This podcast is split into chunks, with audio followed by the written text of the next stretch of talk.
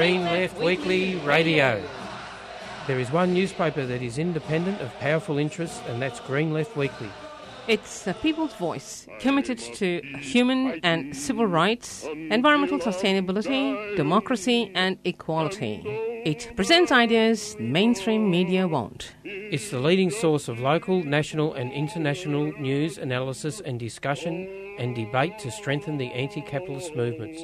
It exposes the lies and distortions of the power brokers and helps us to better understand the world around us.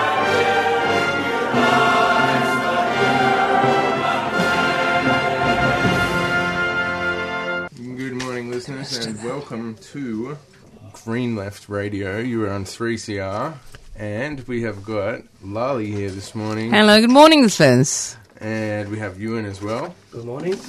and I am Zane. And what's uh, what's in the news this week, Lali? Well, I think we should have a chat about the climate change march. It was massive compared to, you know, anywhere else in the world. It's Yeah, get your act together, world. What's going on? I know, and I, I, I mean, I was looking at all the all the social media and everything else, and it was so cute. Broome had a march, and those Aboriginal kids, a whole bunch of them with, with banners and stuff. You know, it's just wonderful. Um, it's it's exciting to see that smaller towns are actually contributing to this whole uh, phenomena, and. It's it's it's a pity that um, we didn't have hundred thousand, of course, but it's wonderful to have that sixty thousand. The I think we, we should, you know, from that we should take that people are worried, very worried, but also the fact that the the main media did not advertise it or even mention it anywhere. Uh, it's a real disappointment. It's such an important um, issue, and yet they haven't talked about it. Um, if they had mentioned it a few times, I think we would have had easily 100, 150,000. Uh, I just was talking to somebody out there in the foyer, and, and they said that oh, so many people I talked to had no idea. And he was mentioning that Naomi Klein's um, uh, film, That Changes Everything, was being shown at Federation Square. And um, about 40 people were there, and most of them had no idea that the march was on. So while the people who know and are in, in the know seem to understand that it's on, those who didn't know had no. Those who didn't know, had, the ordinary people of everyday, you know, activity had no idea. So I think it would have definitely had a better impact if more people knew about it. But what I want to talk about also, or do you want to say something? Well, I just think it shows that the um, the grassroots is not as organised as it was. If you look back six or seven years ago, tail end of the Howard government, early years of the Rudd government, the climate movement was a lot more grassroots.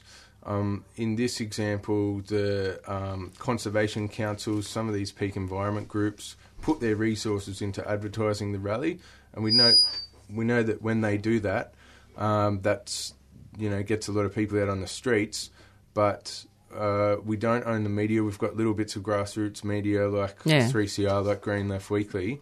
But if we want to mobilise heaps of people like that, we need active grassroots On the ground, yeah. in all communities across the Yep. city as an alternative way of getting that that voice out. So that, I think that really uh, that was the the sort of Achilles heel. And if we want to get hundred thousand people or more out, that we're going to have to build up the grassroots more. Yeah.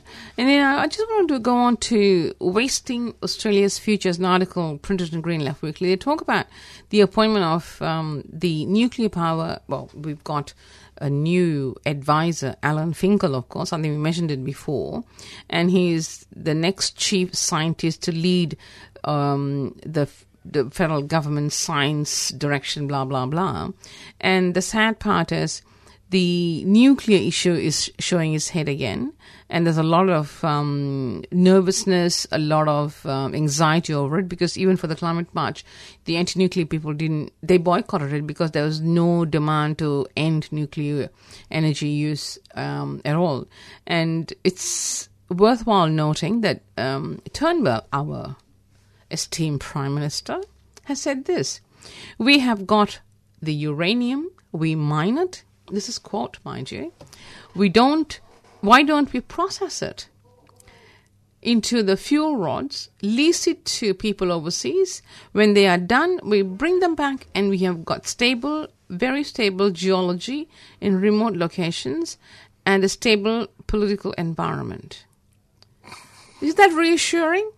This guy is going to start the nuclear energy issue big time. Hmm. He's a businessman. He'll sell anything that comes along his way. And People he- need to understand that. He must be confident that that uh, political stability that he speaks of is going to last for at least the next 300,000 years or something. That's right. And the geological stability, thank you very much. Yeah. Climate change isn't going to muck with that.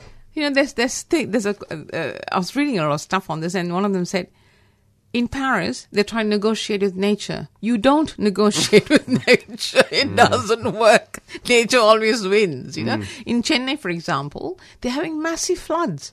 Mm. Up to their waist, and all the first floor buildings in the main city, people are just stranded everywhere. They've gone up to the top. They, they oh, in in Chennai, you find they all have flat roofs because the very hot climate. They tend to build um, buildings with flat roofs, What, and what part of India is, is Chennai? south. Mm, okay. And that's it's a monsoon season now. I remember I was in then '97. There were floods like this, uh, really flash flooding, and then you know remember the tsunami in 2001 as well. So I'm just a bit weary about our prime minister's optimism about stable geology, J- and Australia isn't that far away from India. That's that's what he doesn't seem to understand. Look at New Zealand, our wonderful neighbor. How many earthquakes have they had? We're not far from them. Hmm. So I have my queries about that. Apart from which is the radioactive racism thing, there's this sort of idea that if there's a lower population density and if it's Aboriginal people instead of white people, then it doesn't matter if you put this highly radioactive waste on their land. That's right. I, I think that's outrageous. Yeah, and also the dangers, you know, not just in geology, but also in storage, transportation. Hmm.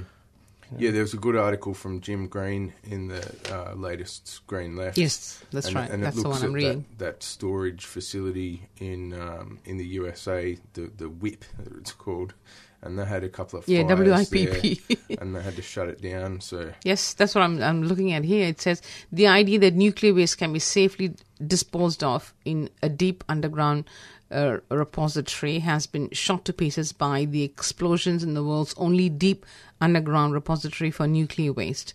The Waste Isolation Pilot Plant, the WIPP in other words, in the US state of New Mexico. Just nine days before the explosion, the WIPP, um, another accident at WIPP, another accident took place at the same repository. So there were two explosions over the last few years.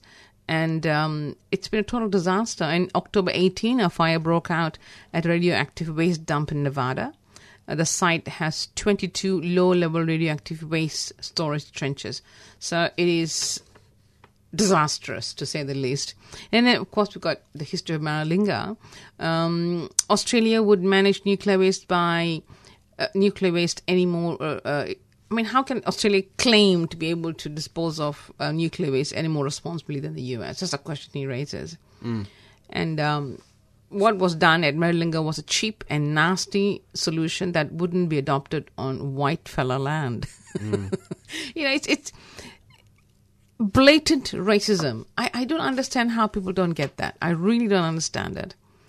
But um, barely a decade after Maralinga cleanup, at 19 of the 85 contaminated debris pits have been subjected to erosion or um, subsidence, whatever that means. subsidence, like the um, the big sort of grave that the nuclear waste is in, like collapses and cracks apart and falls in. Yeah. So basically, well, Jim Green is um, a, a writer and he's a national nuclear campaigner with Friends of the Earth. So can't go wrong on that. The couple of other things I want to cover is the, of course, the the the blast in P- uh, Paris, and interestingly enough, um, none of them talked about the blast in in um, Beirut. You know, it's um, it's sad that people are so blinded to all these things. And um, Beirut, I, I just wanted to read something here about Beirut. And I, Be- in Beirut, 43 people were killed and more than 200 injured in two suicide bomb attacks just 24 hours earlier than the Paris attack. And did we hear about it? No. No, because the target was Hezbollah, the uh, National Liberation Organization from uh, Lebanon, who have successfully repelled some uh, attacks from Israel over the years. but uh, it's politically not very convenient when uh, historically the Western media is trying to demonize um, Hezbollah and say, "Oh, they're they're terrible, um, they're terrible people, they're evil," and then when they get attacked by Daesh, that's uh, it doesn't really fit in with the Western narrative. No, of course not. And it says here, and this is an article written by written by Socialist Alliance. It's, it's a uh, position paper by Green Left. Terrorist forces such as ISIS and Al Qaeda are the products of decades of Western imperialist intervention and occupation in the Middle East. The same Western governments have been responsible for more bloodshed across the regions than IS. In Iraq, for example, where more than half a million have been killed since 2003 invasion and the society largely destroyed, um, the kind of extreme fundamentalist terror represented by ISIS was no, unknown prior to the invasion and occupation by the US and its allies. So it's it's just heartbreaking. Anyway, time's running out, but I quickly want to mention two international issues that were uh, well should have been in the papers, but of course you know it didn't quite uh, make it as well as it should. One was the election in Burma, where Aung San Suu Kyi and its um, party have won um, enormous um, victory, like winning support from more than 80% of the 50 million people across the country. But the criticisms by general media and also a bit sad to see is they have not talked about the Rohingya people. So that is something we need to wait and watch. And there was also the anniversary of the uh, enemy of the big oil, Ken Saro-Wiwa, his anniversary, 20 years after his death. Shell uh, that that got enormous oil um, investment in Nigeria. It's still exploiting people. It's got incredible amount of suffering going on with the people there. And his anniversary was celebrated in in um, Nigeria. This was um, on the 23rd of November. And this article was written by Ken Henshaw. It's a really good article, and it's something you would never read in any other newspaper except Green Left Weekly. Word. One last really good news story the Hutchison port workers. They they have won everything, and they've got a better health and safety um, conditions in the EBA. They've won so many conditions. I might have to go Nice. this another time. so it's good news that one. Kicking ass for the working class. Absolutely. Go the MUA. All right. Uh, I might just We'll go take to a a break. mid row, and then if we've got some uh, announcements, I reckon, about some upcoming activist happenings. Yes. You are listening to Green Left Radio on the Friday morning breakfast show, broadcast live on 3CR Radio 855 AM digital and streaming live on 3cr.org.au. Green Left Radio is brought to you by the Green Left Weekly newspaper, providing a weekly source of alternative information which aims to inspire action to put people and the environment before profit. Subscribe to Green Left Weekly by visiting the website at greenleft.org.au or call 1800 634 206. For new subscribers, it's only $10 for the first seven issues.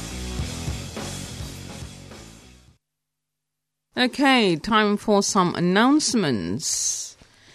Zane, you got a few on the, on the paper there. I do indeed. So um, today, uh, Friday the fourth of December, um, and running through until Sunday the thirteenth of December, from nine to five. Um, there's a art exhibition um, and fundraiser. Uh, designed to inspire a bounty of imagery and knowledge about West Papua, the people, and their ambition to be free. Uh, the opening is tonight from 6 pm onwards, and then for the rest of the uh, exhibition, it's Monday to Friday, 11 am to 7 pm, Saturday to Sunday, 10 am to 5 pm. It's at the ACU Gallery, 26 Brunswick Street, Fitzroy. And um, yeah, see the Facebook event Sampari Exhibition for a, a listing of all the events that are happening during the exhibition. Um, then there is the um, there's a community rally today at one o'clock. If you're at uh, Portland Way, uh, that's a the Portland Community Rally. The MV Portland needs you. Uh, that's at the Bentinck Street lawn in Portland at 1 o'clock today. For more info, Our Coast, Our Jobs, Our Future on Facebook. Uh, in Ballarat, uh, tomorrow at 1.30 there is a film screening. Uh, produced by Tasmania's own Raw Films and filmed in Australia, UK, Ireland, the USA, and Canada. Uh, Death or Liberty tells the compelling story of the political radicals and insurgents regarded as the terrorists of their day, exiled to Australia from all points of the British Empire.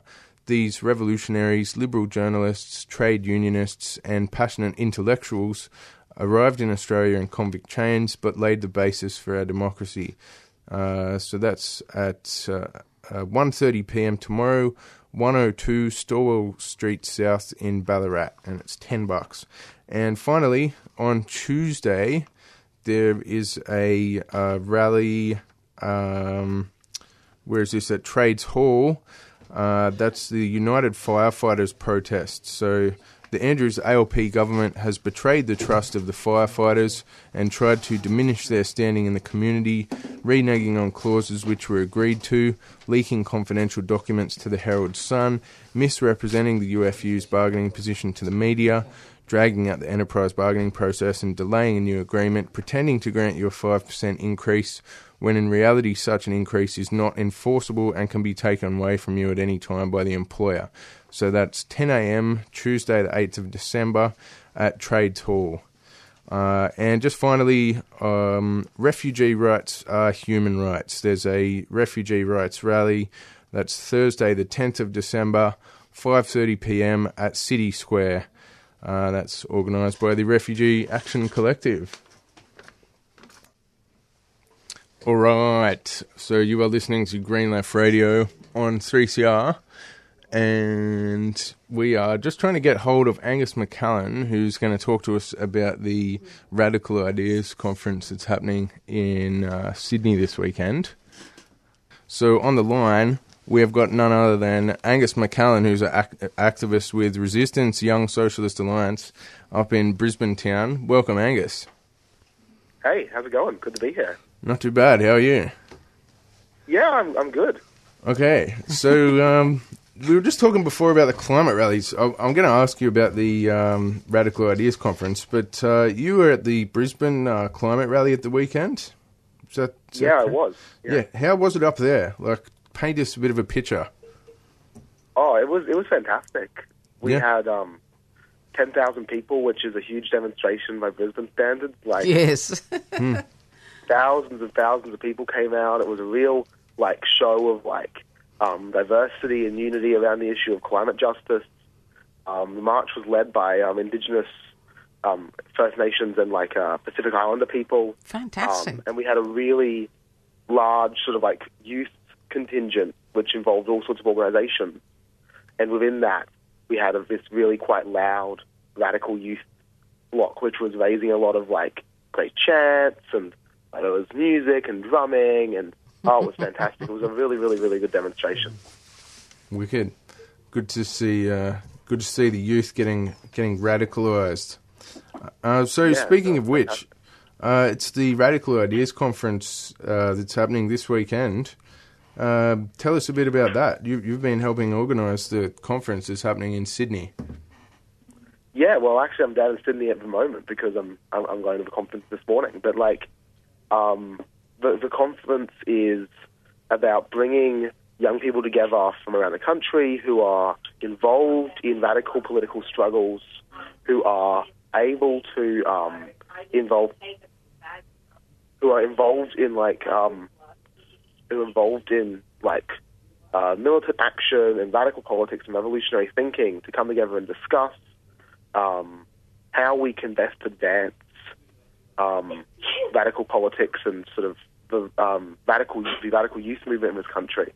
Um, yeah, it's going to be really good, and I'm going to be like giving a talk on um, historical revolutions in Africa, as well as on a couple of other topics. And there's going to be lots of discussions about lots of different topics, ranging from feminism to the um, struggle for Kurdish self-determination, through to um, like environmental stuff, which will be really good feeding in from the climate rallies. And yeah, nice. General sense of struggle around vote. So it's going to be a really good weekend.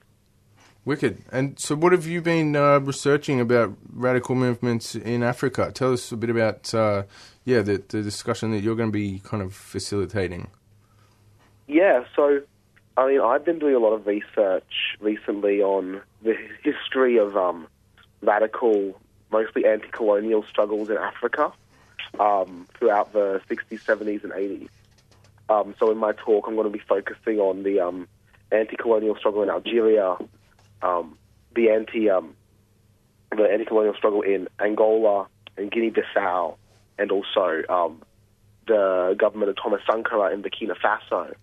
And between all these different revolutionary experiences and revolutionary projects, I'm hoping to draw out some general sort of themes and ideas which, despite different contexts, left wing activists can sort of help to use to understand uh, where we are today and how we can advance. And I think often um, revolutionary activists in sort of the first world and the global north um, don't value as highly um, the, the voices of people coming out of the global south, the voices of revolutionaries and revolutionary projects. They tend to focus on um, revolutions like the Russian Revolution or the German Revolution, um, where there is a lot of a really rich and diverse revolutionary tradition coming out of Africa, which is really worth studying, and a lot of really, really, really fantastic revolutionary thinkers like Thomas Sankara, Amilcar Cabral,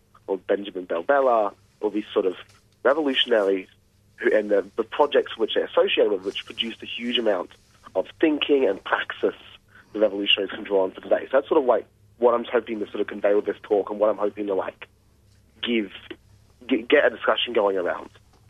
Okay, Angus uh, Lally here. Just a quick question. The um, history of exploitation of resources in Africa is a big one. The colonial history is is absolutely atrocious, where millions of people have been um, either killed or injured in, in, throughout all the nations in Africa.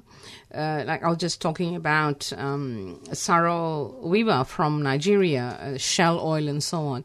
But for me, the key thing is like in the areas of Sudan, where America and China have been vying for power. Wherever China gets to have influence, you find America chasing its tail, trying to fight it, and that's what's happening in Asia at the moment. So, what what have you um, discovered in relation to that fairly long colonial history between that uh, ex- attempt by China and this uh, chasing its tail by the U.S.? I think the main thing that comes out of all the studies of of colonialism and colonial struggle in, in Africa is that despite the narrative of, of the colonizers, be it in the form of the sort of classical colonial racism of the 18th and 19th century, talking about, you know, of white man's burden, sort of describing the African people as savage, or the more modern form of the same narrative, which is that of these African countries, they need development, they need um, they need Western money, they need Western investment, they need to open up their markets in order to allow foreign corporations to extract from them, in order for them to become developed countries, so-called developed countries. But the reality is that despite this narrative that oh, what's it's, it's good for Africa and the Africans are appreciative, is that wherever you go and whatever you see, there's always this history of anti-colonial, anti-imperialist resistance, which even when it's not obvious is always just below the surface. And that's, I think, the real, um, there's, for this history of exploitation and, and, and violence of the colonizing powers, be it Britain, France, Portugal, the United States, or even I would argue China, you know, the, the powers which have tried to exploit Africa for their resources. Behind that narrative, there's also a narrative, and the, at the same time, of anti-imperial struggle. Sounds Yeah, fantastic. I think that's the uh, most important thing. And yeah, wherever wherever there's oppression, there's resistance, and I think that's the most important thing. Uh, we're going to have to wind up, um, you know, and um, have a great conference. Sounds like it's going to be very exciting and issue that I never addressed in the main media. So thanks being uh, for being available to 3CR and Green Left Weekly Radio. Yeah, cheers, Angus. Angus? And, That's all right. Say yeah, it, hope mate. the Yeah, happy conference. to, happy to be here. Thank you. Okay, thanks a lot. Okay, bye. Bye.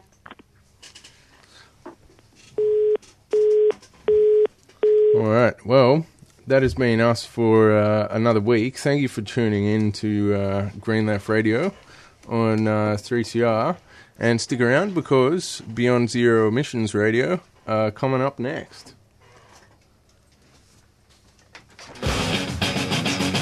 This brings us to the end of the show. You have been listening to Friday Morning Breakfast with Green Left Radio.